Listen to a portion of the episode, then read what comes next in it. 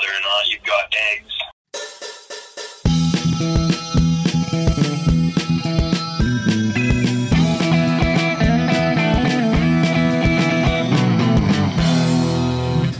Earthlings, I would greet you, but you know the drill. Matt, how are you doing? Hey, you guys know the drill. I'm doing mighty fine. So I'm just gonna get right into it. I'm gonna, I'm gonna be honest and I'm gonna be straightforward. I liked this movie. this was a good movie. Yeah, this movie Elephant Man, Yeah, it's good. it's pretty good. So, Elephant Man, I'm just going to redo the Wikipedia. You know how I be. Uh, 1980 British American his- historical drama film about Joseph Merrick, aka the Elephant Man. You've probably heard of, you know, his name or maybe seen clips on YouTube. That's how I was first introdu- introduced to this movie. Was I just watched YouTube clips all the time as a kid. The Thing, uh, I don't know, Batman, whatever, and you'd go down the rabbit hole, and I found Elephant Man. Who needs Netflix when you can just go on movie clips and see the best scenes, and then you don't watch all the other garbage in the movie? And then after, I would go on like Wikipedia and read the movie uh, plot so I could piece it all together. Fiend, an absolute cinema fiend. I thought like streaming movies was illegal, so I didn't do it. Until when? Oh, I don't know. Probably until like I really started feeding for anime, and then I just was streaming that, and then uh, I was corrupted. As soon as I found out you could get things for free online, like video and game wise, I was like, yeah, just hit me up. I, play, I played Fallout 3 when I was like 13 and I pirated it on my computer. And just like pirate indie games and. hey, I pirated a Cuphead. Just kidding. Just kidding. Support. uh Whatever. Those Cuphead guys have enough money. Give me my game. Yeah, that's a good thing. Is if an indie game gets big, then you don't have to feel bad anymore, and Yeah, then, then you, you can, can pirate it, it, and yeah. steal it and give them nothing. Because then you're stealing from the 1%. Yeah, So. and that's good. That's a base. and that's based. yeah. So yeah, Elephant Man. It was directed by King Lynch. Thank you.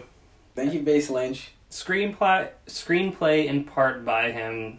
the The screenplay was just brought to him because um, they were writing the script and they're like, who would be good? They picked some directors. They took it to Lynch and he liked it.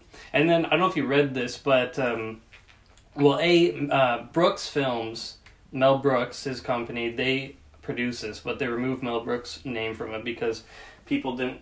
They didn't want people to see that and think, "Oh, this is going to be a comedy," and then watch the movie and not laugh once. The Elephant Man. He was just a regular guy until he he started growing a trunk this summer.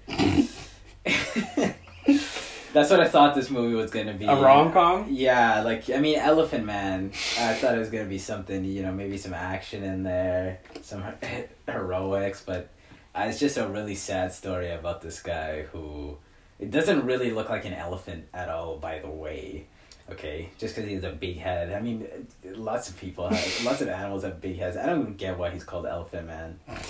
Uh, I don't know. Elephants kind of had that curve in their head, and he kind of has uh Like I guess, but uh, like if I saw him and it, nobody told me he was Elephant Man, I would not think Elephant Man. But you gotta call him something besides, you know. I mean, Elephant Man's probably nicer than what other people were calling him at the time. the rom com could be like there could be a scene where his trunk is getting bigger, and then you know his girlfriend who's been there with them until this point, but that's kind of the breaking point. She sits down and she says, "You know, we gotta talk about the elephant in the room." That'd be good. That would be good. Yeah. Uh, you know what? Uh, let's bring this to a couple of studios. I think. I think with the you know it's got brand recognition. Uh, Mhm. It's got a family appeal. We get the Rock in it. It'll be good. The Rock as the Elephant Man. Yeah, let's get the Rock as the Elephant Man. I would pay to see that. Yes. I would not steal that. I would pay for that movie to be made. on yts.mx. Don't look up that website. Don't go there. Seriously, don't. Don't. I'm not joking. I'm- go to Blockbuster if you want to watch a movie. Yeah, shit. Make the drive. Yeah, she's pay your dues, man. Jesus. And it stars the big two stars in this: Anthony Hopkins, John Hurt, Yeah. Killer and, and- performances. And Kenny Baker. And Kenny, ba- I saw him and I was like, "Shit, is that Kenny Baker?" Look it up. Yep, R two D two in this movie. Oh yeah. But uh, yeah, those are the Sparks notes on the movie. It made a lot of money and was nominated for I think like six or eight Academy Awards and it won zero. I was like, how the odds of that are pretty low. Like, Yeah. you know, they got got shorted here. Like, all right, you know, just for the sake of it, let's take a quick look at the nominees at the time. Sure. And uh, because of that, people were like outraged that they didn't even um, give it props for its amazing costuming and makeup in this movie. So that's why they created the uh, category for that. Yeah, I heard that. Like people were writing in saying, "How come you're not going to honor the magnificent makeup in this?" And then after they didn't do anything about it, but then the next year they're like, "Okay, there's a makeup." okay, this is the deal. Okay, What was it up against? Um. So best picture, it was up against Ordinary People, Don't know that movie. uh, Coal Miner's Daughter, Uh huh. Tess, and Raging Bull. But here's the thing: Raging Bull didn't win. Ordinary People won, so that's a bad look. Raging Bull isn't a, an Oscar movie, though. What? it's not. It's not an Oscar movie. Kind of heavy. Well, it's this. They, they love Scorsese at the Academy. Come on, Not that much. Not that heavy. Uh, but the Ordinary People won, so. Okay, now I'm gonna have to watch that. you know, maybe I'm wrong. Maybe that's a dynamite movie. I doubt it. Who, who is it by? Who's it directed by? Ordinary People. Yeah. Robert Redford. Who's that?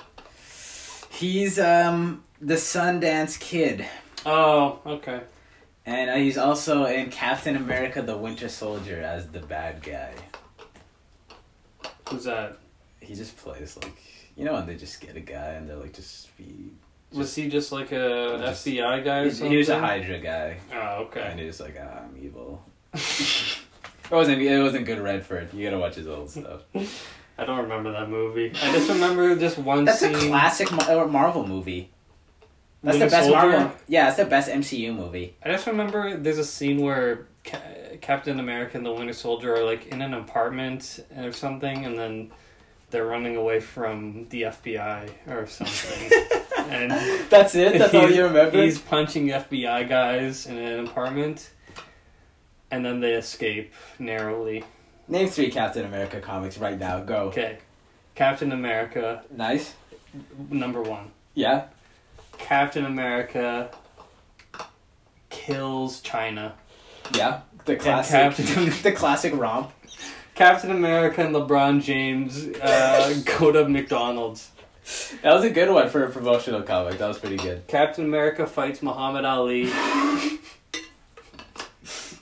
All time classic. You know, eh, he's got some good hits. Yeah. They put Stan Lee made some good Captain America comics. Yeah. Yeah. Yeah. Stan Lee made some good ones. Yeah. Yeah. Stan Lee, Excelsior. True Believers. Let's get down to brass tacks here. Okay.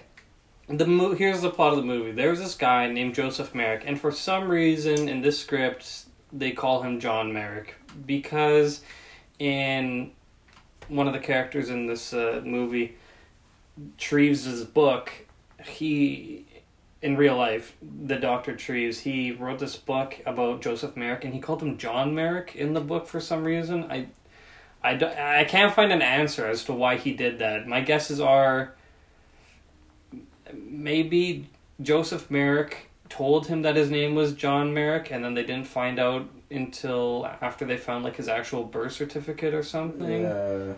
It was a nickname, Yeah. I- Yeah. I guess. or he thought that John Merrick just sounded better and more regal or something.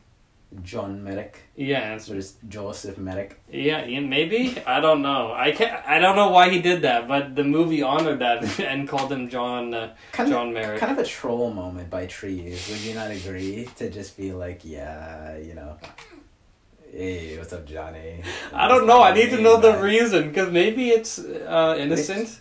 It's just meant to be, you know. He just he was Joseph and he was John Merrick. But here's what the movie's about. There's this doctor. What's his first name? Do you remember? Frederick. Frederick Treves, and he's at a carnival, and then he's walking around sort of aimlessly, and then he sees big bright sign freaks, He goes into this building and he goes deeper and deeper and deeper into this seemingly never ending freak show. And as he gets deeper and deeper, he sees people start walking away crying, people shouting obscenities about what they're seeing, and then he finds the deepest cavern of them all where there's the Elephant Man.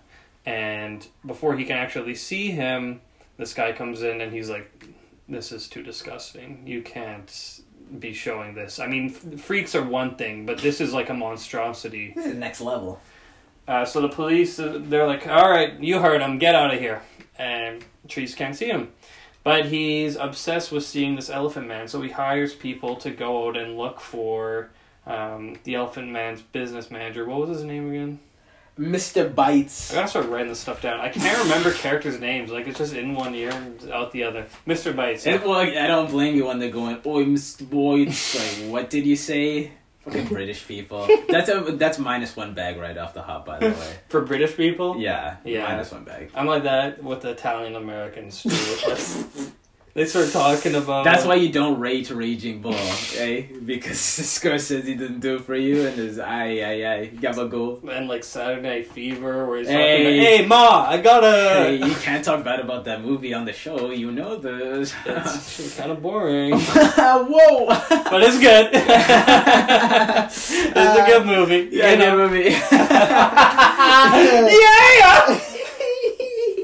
Anyways, um, so yeah, he's obsessed with finding this this elephant man, so he hires people to go look for Mr. Bytes. Eventually, someone finds him. He goes meets Mr. Bytes, and he's like, "I'll pay handsomely to to see him."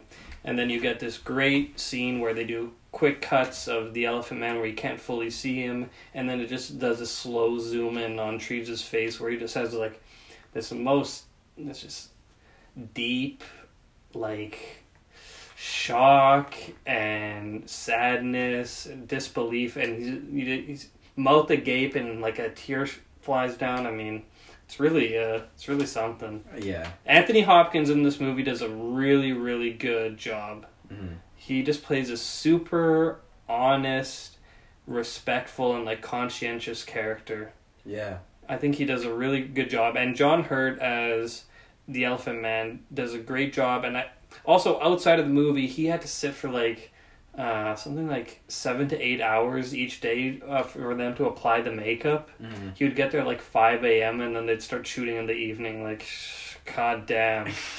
Like to be able to act after having to just sit there doing nothing for hours. I mean, I, I wouldn't have the energy to do that. You know, that's crazy. Yeah. I hope they let him like pull out a Game Boy or something. like, oh, this is 1980. Oh. You have to watch like Wheel of Fortune in the middle of the day while he's getting the makeup done. hey, bless up, John Hurt. Hey, you're a real one. Ooh.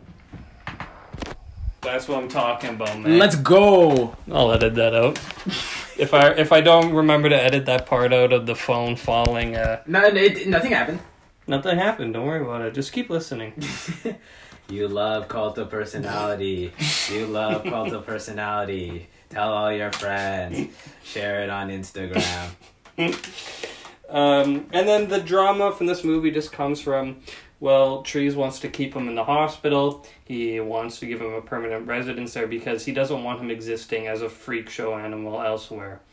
Um, and then what happens is that Treves has to basically battle through life. That's what the movie's about. Yeah. and it's really really good not only is the makeup for um, joseph merrick really really good i should say joseph i already said that joseph merrick is the other man um, but the costuming and the set design is seriously so realistic i like it the whole movie i was thinking that they went back in time with the camera and just filmed just day-to-day life there. Mm-hmm. you know they have actors with different uh, english accents depending on like what class they're in. All the costuming is really good. Like it looks really expensive.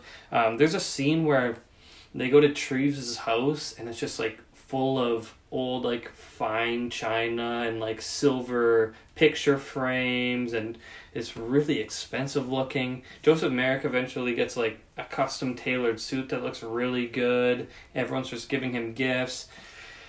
I don't know. It looks it looks really amazing. The the the camera work on this is really good, Yeah. and the, the choice to shoot in black and white, I think, really adds to that effect of like, it just makes it feel more old and more authentic. Because if movies were a thing during Joseph Merrick's time, which I'm pretty sure they weren't, Uh, what what year is this movie set? um, take a you you check. Okay. Uh, this Victorian era, but it's a decent span of time. Let's see when Joseph Merrick died. Um, he died in eighteen ninety. Yeah. So yeah, they didn't have movies. But like, if you thought movies were a thing back then, they would be in black and white, and I think that's why they did it, because it's not like an Eraserhead where it's black, just to add to sort of that, to make it more dark, more depressive, more nightmarish. Uh, in this, I think it's more so to just trick your mind into thinking like this is in the past. If it was in color, it might be a bit immersion breaking. I think. Yeah, like he foregoes color, and you think it'd be like an easy choice given like the kind of dire subject matter. Mm-hmm. and the fact that it's in Victorian England. But it's an inspired choice because uh, Lynch really knows how to film in black and white. Yeah. This is a really well shot and well directed film. And it's like more straightforward than you would expect from Lynch if you know his other stuff. Mm-hmm. Uh, like this is even more straightforward than Wild at Heart, I would say. yeah. Uh, and that might be in part because, of course, he didn't write the script. Like he said, it was just shopped to him, and he liked it a lot. Mm-hmm. But uh, this this is a great film. Mm-hmm. Um, the camera work is great and Mhm. the direction is great. Uh, the performances, as you mentioned already, yeah, really good. Uh, I really like Anthony Hopkins in this. He's really versatile. You know, it, compare a role like this, which is like direct opposite, uh, like you know, morally to like his Hannibal Lecter. Yeah. he does both extremely convincingly. He he has this kind of stare that you can be either kind of icy or warm, and Mhm. I don't know. He has a good command of it. It's really good. The performances are great. Um, you know, this is a movie that you've kind of seen before, Mm-hmm. okay? Because this movie is a biopic. I like biopics, Yeah. you know. But this is a biopic of a sort of tragic nature where Yes. it's sort of like, you know, it's like um like a Precious or like uh you know, like a Rudy except there's no happy ending, you know. um this movie does a pretty great job though of getting you to sympathize one thing that I noticed that people I think criticize about this movie, and perhaps it's because it's so straightforward, is that maybe the movie is like a little too moralizing, like a little too sentimental. Because this is very That's what I'm thinking. I, I thought too because Joseph Merrick is just like ultimate good. he he yeah he's just such a stand up character, and I'm sure he was a good guy. Yeah. Um, but like basically he's just this guy who dealt the worst hand possible, hmm uh, and then through it all he just sort of rises up and, and he never says like anything bad about any other people. He's very appreciative. There's like a handful of scenes where you know people are being nice to him, and then he breaks down in tears, saying that you know he never thought anyone would be this kind to him. He doesn't deserve this kindness. So I do get like even at parts for me, I was like, this is very very Sweet. sweet. Like this is like honey or jam, like very thick with its Yeah. sweetness. But I, you know, I don't know. Maybe that's just me kind of being a cynic and being like, well, ah, nobody would be that nice. You know what I mean? I don't Yeah. know. Well, you know what? In this two-hour movie, um, you see Joseph or John get rescued um, from Mr. Bytes, Mhm. who is like this drunkard, Yeah. uh, and he beats him. Yeah. Uh, but then he also has like this Gollum thing where he's like, "Ah, my treasure, Mhm. I love you, John," but in like a weird slave kind of way. Yeah. Um, which apparently in real life that there was no Mr. Bites that was like a dick like that. He had like a good manager, and then when it was time to be done, they're like, "All right, split ways." And apparently, like he bec- he entered himself into freak shows. Not that I think that he would have. Um, how do I phrase this? I think um, he did it willingly with Yeah. air quotations because there's n- no other way to make money. So he. Well, and then there is part of the argument that this movie is a little too sentimental is that they have to add drama to it because, you know, it's more appealing or to have John be, you know, essentially a slave living in a dungeon being beaten and then for him to move on to high class Victorian society than if he was just like a normal guy and then got famous. You know what I mean? Like they're adding Yeah. that portion. Um, yeah, I don't know. I just think that you need. I, I'm fine with it. I'm fine with it too. There's nothing wrong with a sentimental film. Like there's Yeah. a difference between something that's sweet and something that's kind of saccharine and it Yeah. just kind of leaves a bad taste in the mouth Yeah. because it's too sweet. But this movie um, does it, it like toes the line pretty well. The thing is, like the movie's two hours. Yeah. And in this two hours, you get kind of Joseph's rise, um, and then he gets kidnapped at one point, but then he just comes back. Mm-hmm. And then for the most part of the film, like you're just seeing society's reaction to him. You're seeing his daily struggles and hurdles and his triumphs over them and his setbacks and you know hopes and dreams and yada yada yada. So for the most part, it is like a, a nice character piece that really you know shows that John Merrick was like a really good guy. Like Yeah. you know he was an exemplary person. Um, Not not just that, but I think what it hammers home is that, like Animal Collective said, um, he is more than what's outside of him, and that the truly ugly and gross people are the people who would look down, ridicule, and torment those less fortunate. yes, I yeah. think that's it. I think Animal Collective always says it best. Uh, I, thank you for that, Lucas. No problem. But the movie's like not too adoring. Like he's, I'm sure he was a good guy. It's not like a hagiography or anything like that. This is a well shot picture. It's a well acted picture. I like the script in this. Mm-hmm. Um, it's pretty solid. Um, there's some really standout scenes in this, like all time great scenes. Yeah. Uh, two big ones are number one, the one that people probably know, and and I won't lie, I saw this on movie clips before I saw Me this too. movie. I think I know what you're gonna say. Uh, it's the railway station scene. Yes. Where after he returns from being kidnapped uh, in France, he comes back to an English railway station, and this dumbass kid just comes. Why up- is your head so big? Why is your head so big? Because he's wearing a hood, and he's like, "Why is your head so big? Why is your head so big?" And it's like, "Why is your head so fucking small, you dumbass kid?" and then all these other kids come, and then he accidentally knocks over a little girl, and then they're like, "Hey, that guy's a freak!" yeah. And then he's got a little mob chasing him into like this weird restroom type area. Yeah. And then he, he's like, "Stop! No!" And that's this is these are the lines that are on the poster. He's like, "I'm not an animal. I'm a man. I'm a Mhm. human being. I'm not a monster. I'm not a monster." Yeah. Uh, that's a great scene. Uh, amazingly acted. Uh, the shot of like everybody in the crowd, and then just Joseph at the edge of the frame, just his head in view while he Mhm. shouts that. It, it, it's a really something memorable. Yeah. The other great scene is the scene at the end of the movie, the very ending of the movie, actually. And I forgot to mention, and we should mention that you know there is some Lynchianness in this. Mhm. It's not just because it's black and white. It's because he bookends the film with these two surrealist sequences.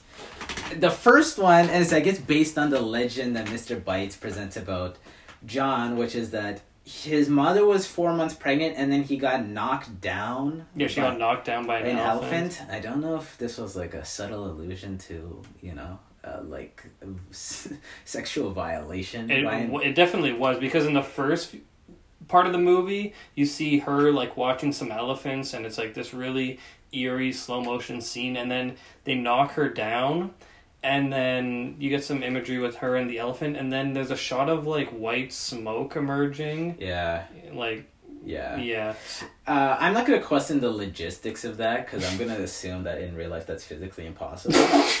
um, but then um, it, it's it's a cool sequence. You see this lady screaming. He does this blur effect where like her mouth start to blend together. hmm He does the some classic Lynchian sound design there. Yeah.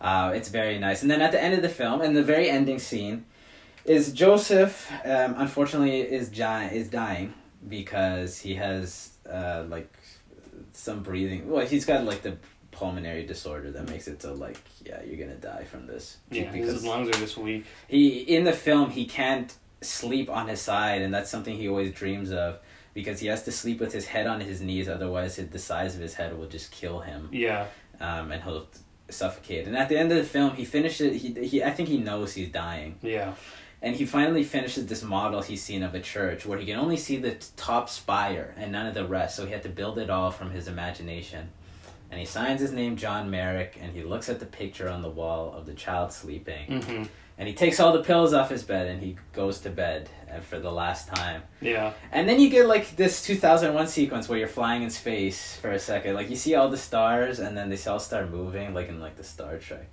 warp or something. Yeah. Um, and then you hear his mom recite some lines from Tennyson or something, like some poem about nothing ever dies. Yeah. And the boom, the end. And it's a great scene. Those two scenes were the standout for me, especially that ending was so great. They used this song, like Adagio for strings, and Mhm. you've heard it in a bunch of stuff before. I looked it up. It was in a movie I think that we actually reviewed, but I can't remember which one it was. Mm. Um, but it's just like a it's a it's a great score to underline the scene.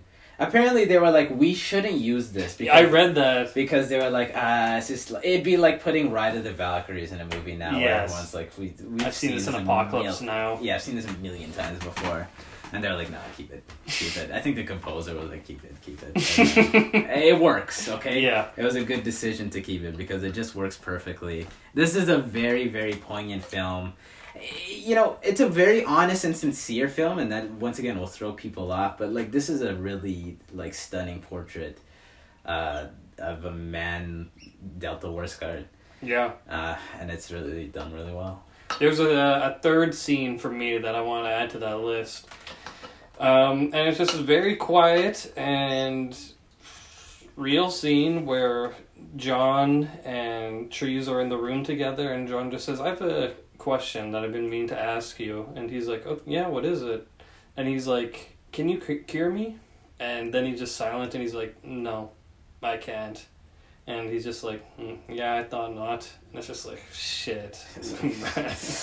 Uh, like she's just like that's heavy, man. I hope that answers your question. Like, yeah, that was a good scene too. yeah. And one thing about that scene is that, and it made me remember that there's one little editing quirk in this film. Is that like I don't know it maybe in an attempt to emulate older films, or to give it more of like a documentary nature, like it does like these fade outs where it's like, like what's it not like a wipe like a Star Wars wipe, but it does. Oh, like, just a dissolve? Yeah. Yeah. Um, I it, that that was like it, that almost threw me off guard for a second because I almost gave it like this playful quality because I was like it was like that. It's like for example in that scene he's like I can't be cured and he's like I thought so and then it goes to the next scene. Yeah. And that's also almost like a theater like quality. And then also one other great scene that, Mhm. and this is the last one I'll add to the list. is um, at the end of the film and throughout the film she uh, there's this theater star that decides to b- befriend John Mm-hmm. and they have correspondence. Um, and when they know John's dying, they take him to a theater show. Mm-hmm. Um, and I think this is like Lynch's like uh, version, I guess, because at the time it wasn't possible of like Joe and John enjoying cinema. Yeah. He, Because- he loves plays too in theater. yeah, so he goes into the theater and it's an extravagant play, and the sets are luscious and everything is great. Mm-hmm. And then at the end of it, um, she says, uh, "Let's give a hand for John Merrick," and they all give him a standing ovation. And that's Yeah. like really the triumphant moment, Yeah. like just before he dies, because in the next scene he goes to bed and then passes away, mm-hmm. knowing that he's lived a full life, and I guess it's time to go. Yeah, that scene was that was the one scene for me. I really liked it. It was very nice, but I was like, oh, and then everyone clapped. This is literally an in everyone clapped moment. And the thing is, like, you know, if I look this up though, I bet it's true. It's not. It's not. It's well, I looked it up, and uh, they say it's v- unlikely that that actually happened. the theater scene. That he even knew that actress. Oh, really? So that whole thing was fabricated. The whole relationship. Well, I don't, all I read was like it's probably not true. Why isn't my biopic full nonfiction? Why is there lies in it? Why can't they get the name right? I, Lucas? I don't know. Like I I doubt there's that much about him documented. Yeah, it was. He's just a guy. It was just a guy. I mean, supposedly he was in like the newspapers, and the Queen wrote him a letter. I don't know if that's true. Uh, that was true. So he was like kind of famous. Yeah. Yeah. Um, but yeah, you know, hey, whatever. The social network's better. Marky Mark is kind of a funny, fast talking guy. Okay? just remember that. I like that opening scene of him with the girl at the bar or whatever. Where he just spilling his spaghetti everywhere, like he's just so oblivious. Uh, That's such a un, I that's such an unflattering portrait of Mark Zuckerberg. Like, yeah, it's like yeah, he's a really smart guy, but like he's also like a total ass crack, man. Like he's just the worst type of guy. He just describes about now he's going.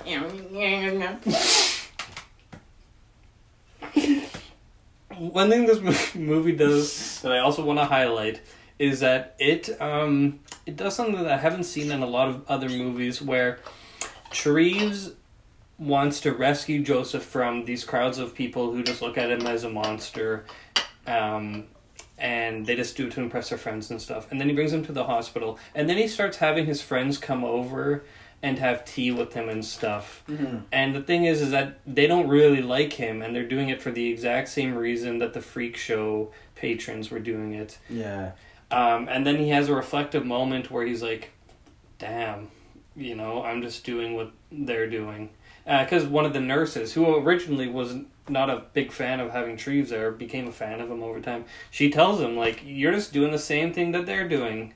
And there's a there's a great scene where he's like, you know, am I just doing this for myself? And I think the answer was yes, he was. And then after that, he genuinely became his friend. I think. Well, they they they make it like uh, they make it complex enough that you can really decide. The thing is, you see with Treves that he has this fascination with the creature from a professional standpoint, Yeah. but it's very obvious like he has the compassion uh, for John Merrick. I mean, he's the one who basically, as his wife says in the film, um, he's the reason why John has a happy life at all Yeah. because nobody else wanted to rescue this freak. Yeah. And even if it was driven just by his, you know, medical curiosity, he still did a good thing anyway. Mm-hmm. Um, and their relationship is great. He treats him very well. And the thing is, like, they, John is like receptive to that because he's like, I want to meet people. Because Mhm. people before didn't want to talk to me. Yeah. So i- i- they play with that in a sense. But I, th- I think when Treves asks, "Am I a good man or a bad man?" I think it's the former. You think he's a good man? It, as as portrayed in the film, yes. Yeah, I, th- I like overall yes, but I think um, I think that aspect was still negative. Yeah. Right? Well, like Joseph wants to meet them, right? But they don't really want to meet him. And it reminded me, I'm not going to say anyone's name, but it reminded me of this person in high school who was on the spectrum. Mm. And pe- do you know who I'm talking about? Mhm. And people would just like hype him up ironically. Mm-hmm. It wasn't because they actually liked him or knew him. It was just because he was on the spectrum. And that's what I hated people doing that then and like seeing that reflection in the movie of him being like, Am I a bad man for doing this? I think you're a bad man for doing that, but a good man overall. And then I think he cut that shit out. Yeah. Only had people who actually wanted to see him go see him, you know? I mean, he only lived to 27, you know. Yeah. He didn't have a lot of time. Yeah. So, uh, R.I.P. Big Merrick. I miss you, buddy. There was this um, drama that I I'm gonna assume was real, where there's a janitor working there, and then he finds uh, he finds should I call him Joseph? I'm just gonna call him Joseph. Who finds Joseph? Um, it, we're talking about the character John Merrick in the not totally accurate biopic Elephant Man. Okay, fine. He sees Joseph in the isolation ward, which is where uh, Tree sneaks him into, and then he's like, "I'm gonna make some good money off of you." So he like, at night when the hospital like shuts down, he brings people on up to to laugh at him for, and he gets some money for it. Um, I guess there aren't any night nurses. Were night nurses not a thing at that time? Uh, I don't know. I don't know. It's just it, it it's just a weird portion of the film where it's like Joseph is getting whisked away every once in a while, and he a doesn't tell anybody, and b nobody finds out.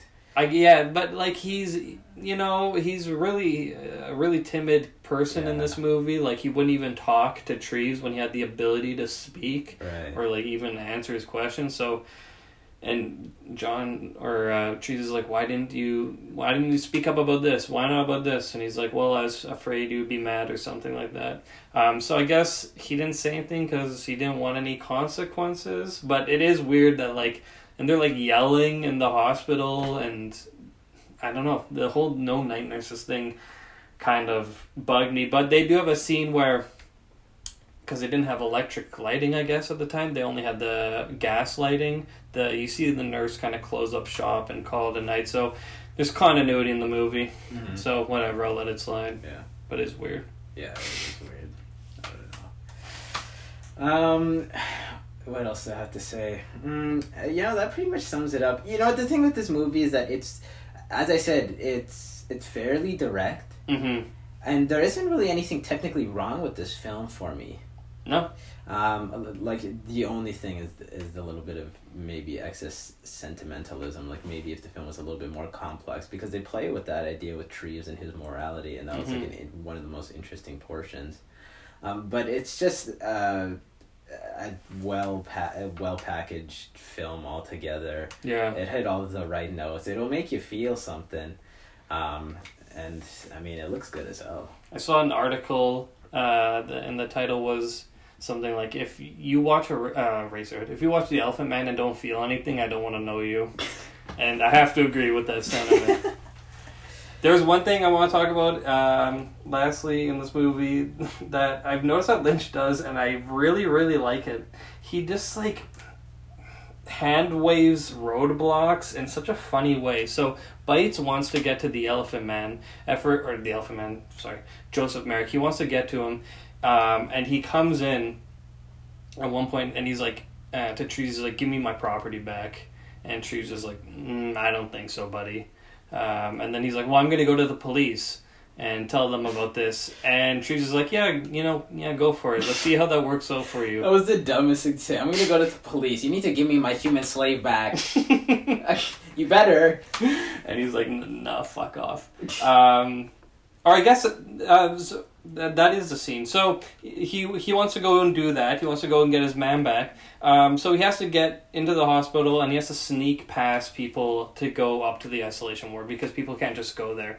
Um, so Lynch does this thing where there's just a random fight in the hospital room of two like bloodied women Oh yeah. and I notice he just does that. It's really funny. Like this character has to get from point A to point B, but there's a roadblock, and he just kind of like hand waves it away in a really interesting way. Like, oh, there's just a like a bar fight happening in this hospital where like. 20 people are involved Yeah. and that's a distraction for him to like go up he does in like twin peaks too where oh there's just like a sailor convention at the great northern and they're all using bouncy balls. Uh, he, this is weird thing like you never know why these two bloody women are fighting but they're just fighting and that allows the character to advance in the script. It's so funny every time he does it. Yeah. it's one of his quirks that i really like If you've seen some of his stuff, you'll notice some of his little idiosyncrasies Mhm. throughout the film that kind of put his stamp on it. yeah And once again, would be a relatively normal for Lynch film. Yeah, there's like one dream sequence which I I, I really like. Uh, John just goes to bed and uh, it just starts off as like the camera is just running across these pipes, like the gas pipes, and you just hear them hissing, and then uh, uh, Joseph Merrick is like just sitting there, and then um, that janitor guy brings up a mirror to his face, and then they all laugh at him, and you just see his reflection. Uh, I really like that. I like um, how they opened it on gas pipes hissing because that's probably all he would he would hear just constantly in that room is gas pipes and that big uh, bell that they have. You'd hear you'd hear that clock whirling and stuff. So that would probably be in noises that would be in his dreams. Um, was there anything else? Can't think of it. It's just a really good movie. Solid picture. Yeah. And only three years after Eraserhead, he got this big hit. Yeah, he was working on another movie, um, but he was like, ah, I'm never going to find money f- to make this, so he just made this instead. Thank you, Lynch. Thank you. Ten bags. Thanks. Ten bags for Yeah. you? For me, it's four bags out of five. Uh, I'm sorry, I'm sorry, I'm sorry. bringing the energy down here, buddy. Sorry, it's six out of five bags. This is the best movie I've ever seen in my whole life. Six out of five bags. Holy this is the, shit! This is the best fucking movie. Oh I've my ever god, seen. cop original, hearing it first. I don't. I think. I think I'll quit the show because I don't see the point of watching any other movie except for Elephant Man. Alright, last episode. All right, guys. You know it's been a blast. Uh, um, you know it's it's been fun. It's been fun enough. So Like reviewing movies, even though you get movies like Pin and they are what they are. And they just kind of suck, and then you, you then you get good movies Tommy, like Tommy. and it's not good. Oh.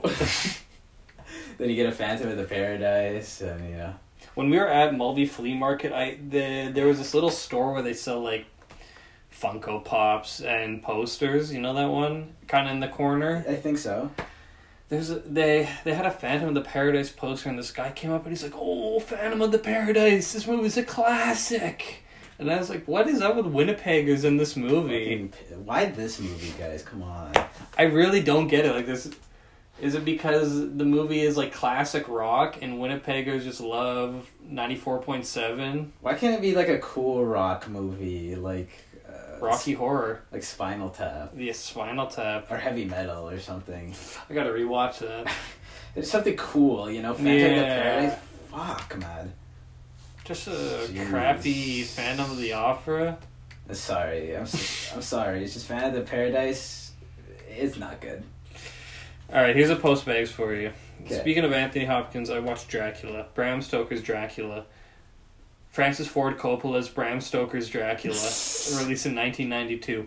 Good movie, like almost a 10 bagger movie, but man, Keanu Reeves in it sucks. Just terrible. Okay, let's talk about the Keanu slander that's uh, that I noticed from you. Uh, what's uh, you don't like the Matrix, man? I don't like The Matrix. I I learned recently that a new one's coming out. I won't be watching it. Um, you what?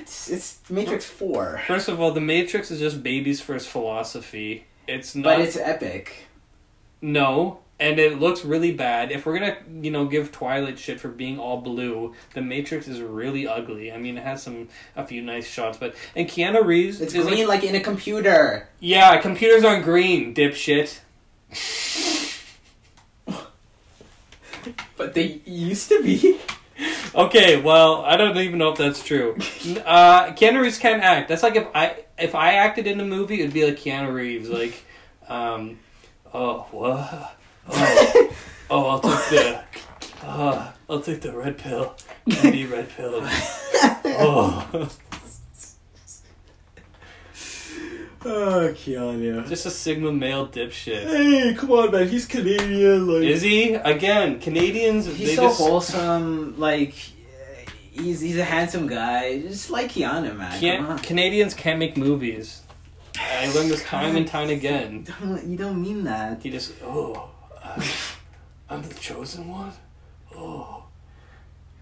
And he's really bad in this movie. Like seriously, um, he- in Dracula, he does this fake British accent, which is so bad. And then they put on this ungodly gray wig on him to to age him, which is so terrible. I know people also talk shit about Winona Ryder in this movie, but she was fine, and she's the reason the movie exists. So She thank was, you. She was okay. Yeah, yeah. I think she was fine. Um, but like Anthony Hopkins and Mr. Oldman, I've already forgotten your first name. He Mr. Jeff? Old, Mr. Oldman. is it Jeff? Uh, no, Gary. Fuck, I can't remember people's names, man. God, Gary Oldman, Anthony Hopkins, they are really, really good in this movie. Anthony Hopkins in this plays like he well, he's Abraham Van Helsing, but he um he plays him like so dry and sarcastic. Like again, completely different from uh, the Elephant Man or um, Silence of the Lambs. He's just a good actor. I also saw him in a Hitchcock biopic. That was he was also good in that. Yeah, yeah. Um, but yeah, he he plays. There's this one scene where uh, one of Winona Ryder's friends she became a, a vampire, and then they had to kill her. And then she's like crying to Van Helsing, and she's like, "Was it was she in a lot of pain?" And he's like, "Yeah, yeah, she was in a lot of pain." And then we cut off her head, and we drove a stake through her heart, and now she's fine. No. Yeesh.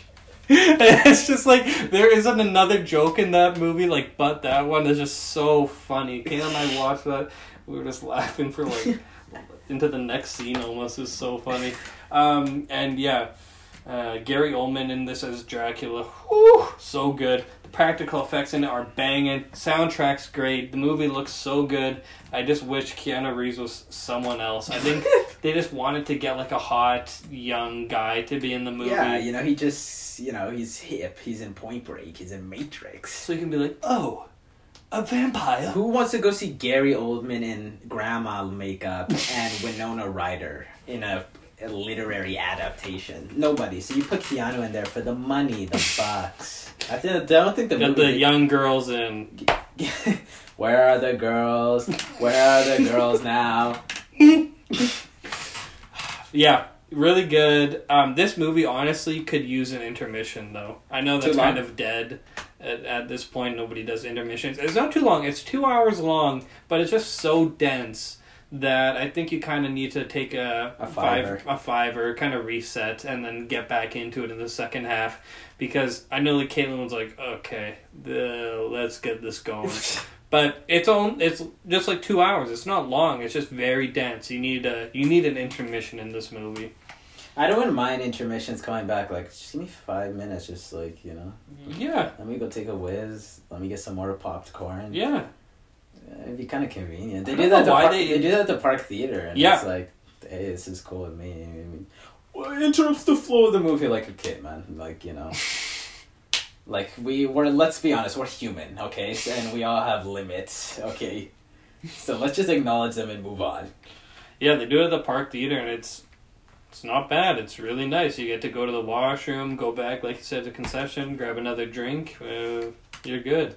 Think about you know if the first half of the movie was like uh, forty five minutes and the next half is like forty seven, that means you're gonna have like um, a movie that's an hour and thirty two minutes, and then you can kind of play around in your head with that a little bit too, and that's a good time while you're waiting for the movie to restart. And um, I I guess why they don't do it anymore is probably because. I mean, those poor wages at Cineplex don't want to deal with The same customers two times. Yeah. Oh man. like that'd be so many. It would be a nonstop rush all yeah, day. Yeah. Like when a big movie comes out, like Star Wars, like those concession lines are crazy. I mean, you worked there. Yes, I did. How how were those rushes? You know, really long and they last the whole time, and then you know you're just working for a while. Uh, Did those shifts go by fast or? uh, you know, this was like six years ago. You know, I I did. I just got hired before Force Awakens. The movie comes out, everyone's like popcorn now, now, Yeah, now, now. yeah. Ticket, ticket, ticket, ticket. AVX, upsize it, double, double layer. Give me the Ray toy. No, give me the R two D two toy. And I'm like, fuck, fuck, fuck. But you know, it's fun. It's fun to be in the theater when everyone's like, "Hey, a big movie coming out." Everyone's excited. Ah, it's been a while since that happened. Shout out to COVID. Yeah, man. Did he pretend to be blind or not blind, deaf to a couple of? yeah, customers? you know, I, I, I realized uh, over the course of an interaction with a customer, I didn't say anything, and I'm and I'm pretty sure they thought I was deaf. So I was like, "Let me see if I can roll with this," and I did, and I didn't say anything. And then they gave me a little tip after. You know, look. Okay, was that immoral? Who's to say? You know, who's to say?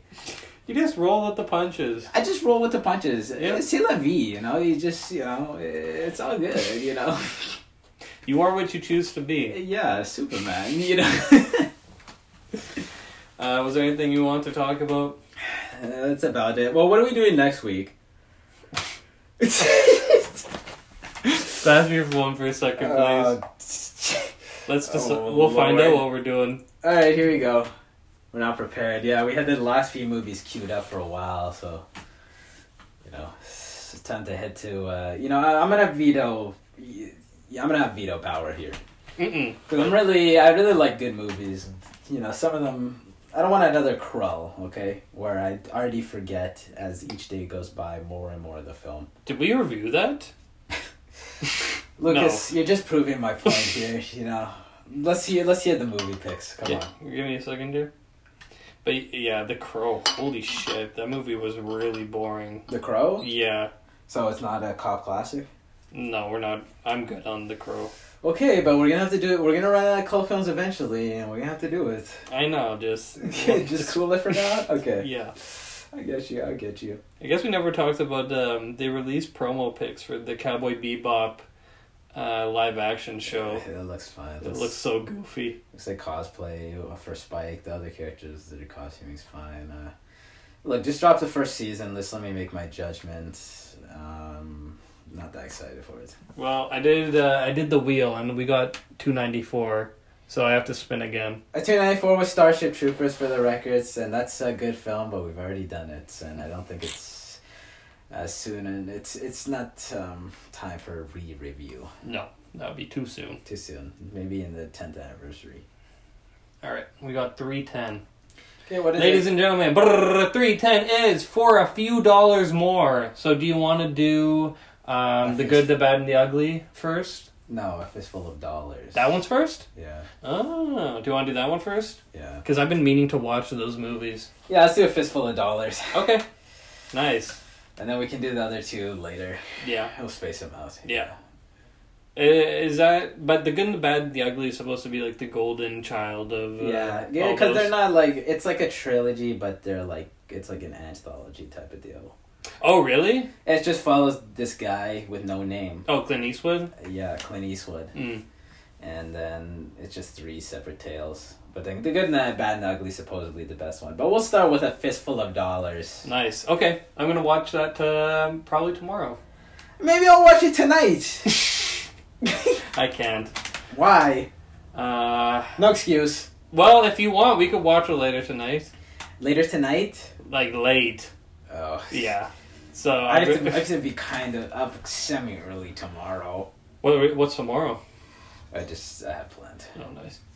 Uh, yeah, I have a party thing tonight, so I can't. It's going down. You're yelling timber. You better move. Mm, You better dance. So get down, Lucas, and report back to us. I'll tell you how it went. Okay. But yeah, I'm excited to watch the movie. I've been meaning to watch it forever. I know you really like that soundtrack for uh, The Good and the Bad and the Ugly. We would be hanging out and blast cranking that. Play some ecstasy of gold. You know, just chilling. You know, smoking some tobacco. No. Tobacco, yeah. Oh, tobacco. Yes, tobacco. I smoke tobacco, yeah. Yeah, Yeah, that's good to take the edge off every once in a while. Oh yeah. Is there anything you want to shout out? Uh, sh- you know, shout out. Uh, you know, I guess the last thing to say, and you know, it's something we've been waiting too long to say. Shout out to George Floyd and his family. Yeah, Avi- uh, Avicii said it best. Is Did you see that Avicii got a Google Doodle a couple of days ago For what? for his thirty second, what would be his thirty second birthday? They're running out of ideas, or do you think that one was paid? Hey, Avicii, R.I.P. Post some respect on Avicii's name, bro. Wasn't it? Who's it? Who shouted out George Floyd's family? Oh, Guetta. That was Guetta. Yes, David Guetta. David Guetta is with is still with us. Yes. Uh, yeah, for better for worse. Diggity digga do Do dee da dee dee do. Hamster dance. Ended racism. Yeah. MLK, Gandhi, David Guetta. Those are your top three Fortnite characters. Grab that bag and rendezvous. We gonna get this W. Yeah, we're gonna be in Fortnite soon, guys. Just wait. That's how you know we made the big time. Like MLK, he made the big time when he got in Just- I Fortnite. fucking can't believe it. You can't. Yeah. Thank you, thank you, Epic Games. Very cool. You know, you got promotional pictures of MLK with the PS5 logo So- across his so, head. so based, you know. Tasteful. Very tasteful. Very. Uh, you learn any new bass licks? No, nothing. Nothing yet. Just you been slacking? yeah. Well, I just been pla- practicing some old stuff, you know. What are you practicing? Uh, Just yeah, yeah, you know. Say well, say well, yeah. You best be keeping at it. I'll, I'm keeping at it. Don't Yeah. worry. I'm, I'm, I'm grueling away. I have the I have the calluses to prove it. There's no skin on the finger here, and uh, the, yeah, it kind of hurts. so yeah. I thought of an easy one you could try and learn. what? London Calling. I'll try that one. Punk ones are usually musically simple. It was just the intro was like the doom doo doo doo doo, but after that, like the when the vocals kicks in, it's kind of just like a simple chord. Yeah. You could learn that one. Catch any shinies lately? Um, you know what? No. Well, how? uh Well, okay. I got a lot in Pokemon Go because they're uh, they're a lot easier than the core series games. Yeah. Um, but my like my grail right now is I got a shiny Heracross. Heracross is one of my favorites just because he's just a dumb bug and that's all he is. A just dumb bug. like I really like his design, but his design is just an actual insect that exists in real life, and it's like, like, slightly humanoid. Yeah, He he's just stands standing up. Yeah. and like he's a bug fighting type, but like usually when they give it something other than like the normal typing, like fire typing, they'll put flames on it or something. Yeah. And he's a bug fighting type, but he has no nothing fighting. Like he doesn't have big arms. He's just like a bug standing up. I just love him. He's so like uninspired that it's inspired. You know what I mean? Yeah. Um, and I got so for some Pokemon they have different physical attributes depending on their sex. So the female Heracross has this little heart uh, on its horn instead of like the Ah, spikes that the guy has, and the shiny uh, Heracross is pink instead of blue. Really? Yeah, so I have a shiny uh, female Heracross, so it's like pink with like, a little heart on top. Ah. And I was like, let's fucking go! Because Heracross uh, in Pokemon Go, you can only get uh, it in basically like Texas and that sort of area. Thanks, man. Thanks, Ni- Niantic, yeah. I'm gonna go to Texas to get the fucking Pokemon. Like, thanks for making Pokemon Go limited by my income. I, that's a one part of the game which is really annoying, but they had like, they always have these events in the game where Yeah. um, only specific Pokemon will be out. Yeah. And they also have raids where just one Pokemon is like at a gym and you have to go there, typically with buddies because it's just so strong and beat it. Um, so for one of the events, they had Heracrosses in raids like Yeah. worldwide. So Kayla and I were like, "Oh, let's fucking get them!" And luckily, I got a shiny. I was like, "No fucking way!" And then Let's the, go! they had Kangaskhan in uh, raids a little bit before that, and typically you can only get Kangaskhan in Australia. And then I got a shiny one of those too, and I was like, "What the fuck is happening?" Let's go! Save you a couple thousand dollars. You used to be able to cheat, I know, in Pokemon Go, like Change get some the location? software. Yeah. Yeah. I don't know if you can still do that, probably, but you can try, but Nintendo will ban your ass. You're done. break your account. That's the last time, Bucko.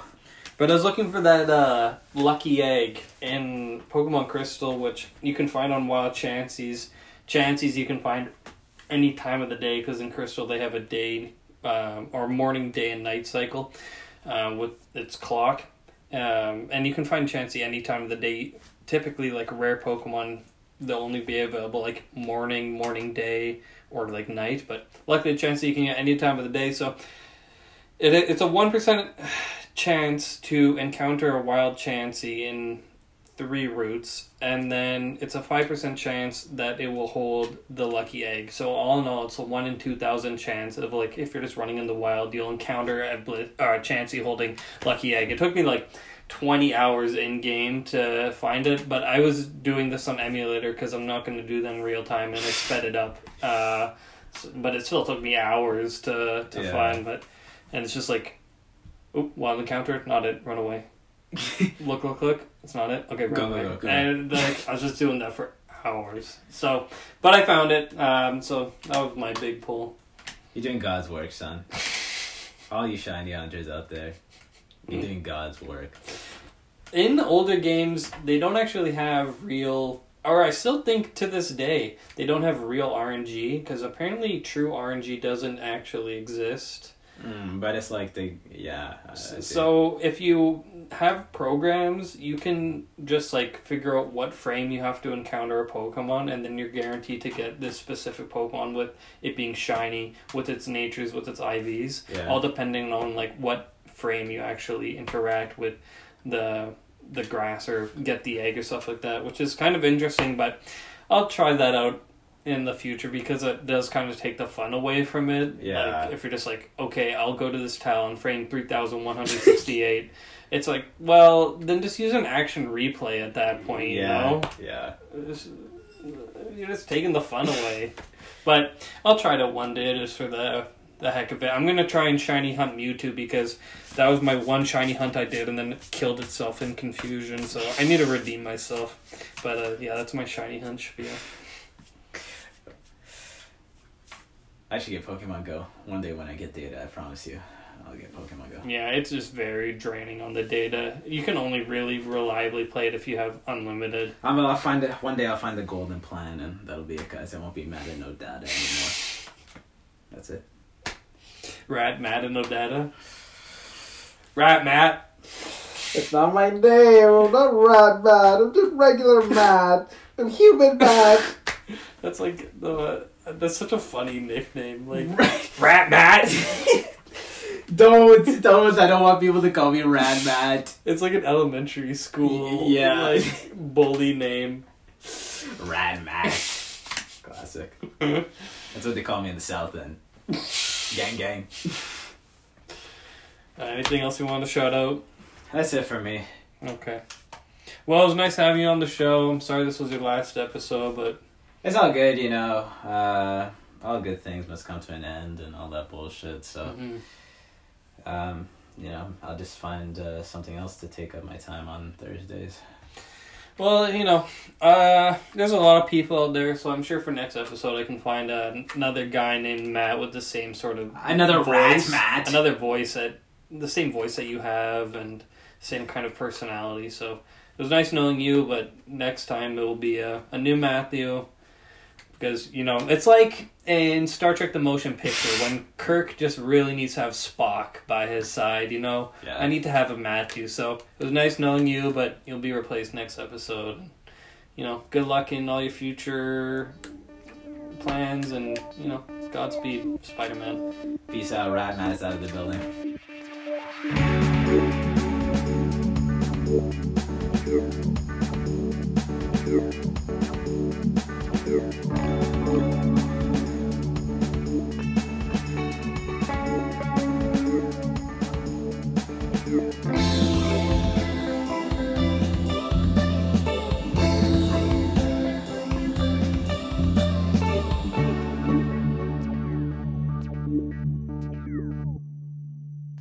If you enjoyed anything you heard today, make sure to stay tuned for weekly episodes available for streaming on Spotify, Apple Podcasts, and umfm.com. And don't forget to follow our Instagram page at COP Podcast.